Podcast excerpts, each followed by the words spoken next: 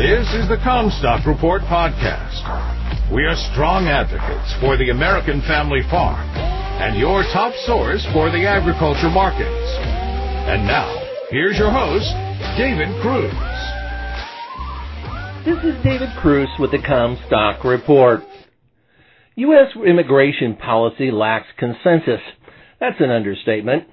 The issue was the big voter getter for the previous president who inflamed passions, igniting controversy more than solved any problems with it.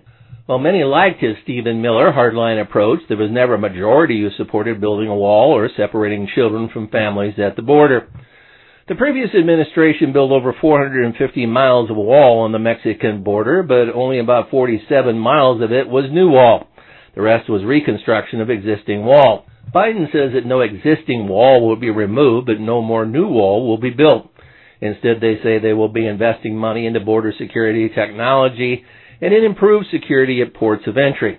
This is an issue where none of the sides can get happy with any compromise. Our borders are not open, but neither are they closed. That is not how either side intends to characterize the situation, though. The Miller administration used fear and apprehension to scare away potential immigrants, deterring entry and asylum applications. Their base was good with that. They appointed immigration judges that significantly reduced successful asylum requests.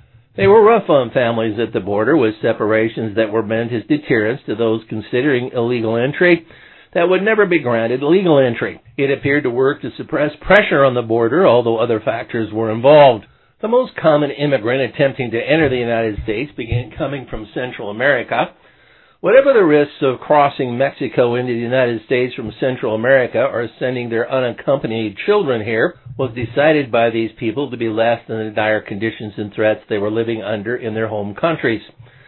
There is talk of getting to the root problem to stem refugees fleeing these conditions by interceding with aid in their own countries. This is not a new idea, but is expensive, very difficult to administer to these dysfunctional countries, and in the past has been more aspirational than actual success. I doubt that the Biden administration will be more successful, but it is alright to try. The border is only one facet of the immigration issue being ground into sausage. While there has been talk of the need for comprehensive immigration reform, I do not know what they can get through a filibustered Senate. What they pass in the House will now get sent to the Senate and it will get voted upon. That's a big change. It will expose who, what, and where the lay of the political landscape exists relative to immigration reform. DACA and some path to citizenship are the tenets of any successful immigration reform bill. Democrats insist that any bill will have to deal with the 11 million undocumented immigrants in the United States rather than some smaller piecemeal portion. Every proposal gives some hope and makes others angry. And then there is agricultural specific immigration issues. A bipartisan bill passed by the House in the previous Congress would give farm workers an expedited path to U.S. citizenship. It died in the previous Senate. They're going to bring it back again. This time, when it passes the House, it will get a vote in the Senate. If farm workers pass a background check and have paid taxes, then they can get citizenship in just three years. There is quite the conundrum here over immigration and rural interests. Rural tends to be Republican, leaning hard on immigration laws, but rural ag needs these workers.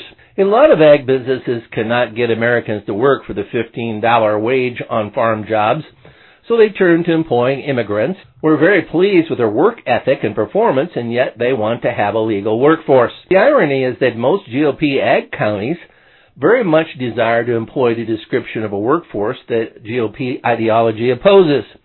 Conservative farm groups such as the American Farm Bureau Federation also want to reconcile that. They support liberalizing ag worker immigration policy, even if the ideological base wants tougher immigration policy overall. There's a fine needle to thread and justify the exceptions for. The National Pork Producers Council wants the H-2A visa program without a cap and a way to give legal status to ag workers already in the country. Agriculture might be the place where they start to get some bipartisan consensus that could jumpstart the process for comprehensive immigration reforms. You've been listening to the Commstock Report. For more information on marketing opportunities, contact us at Commstock.com or call 712-227-1110.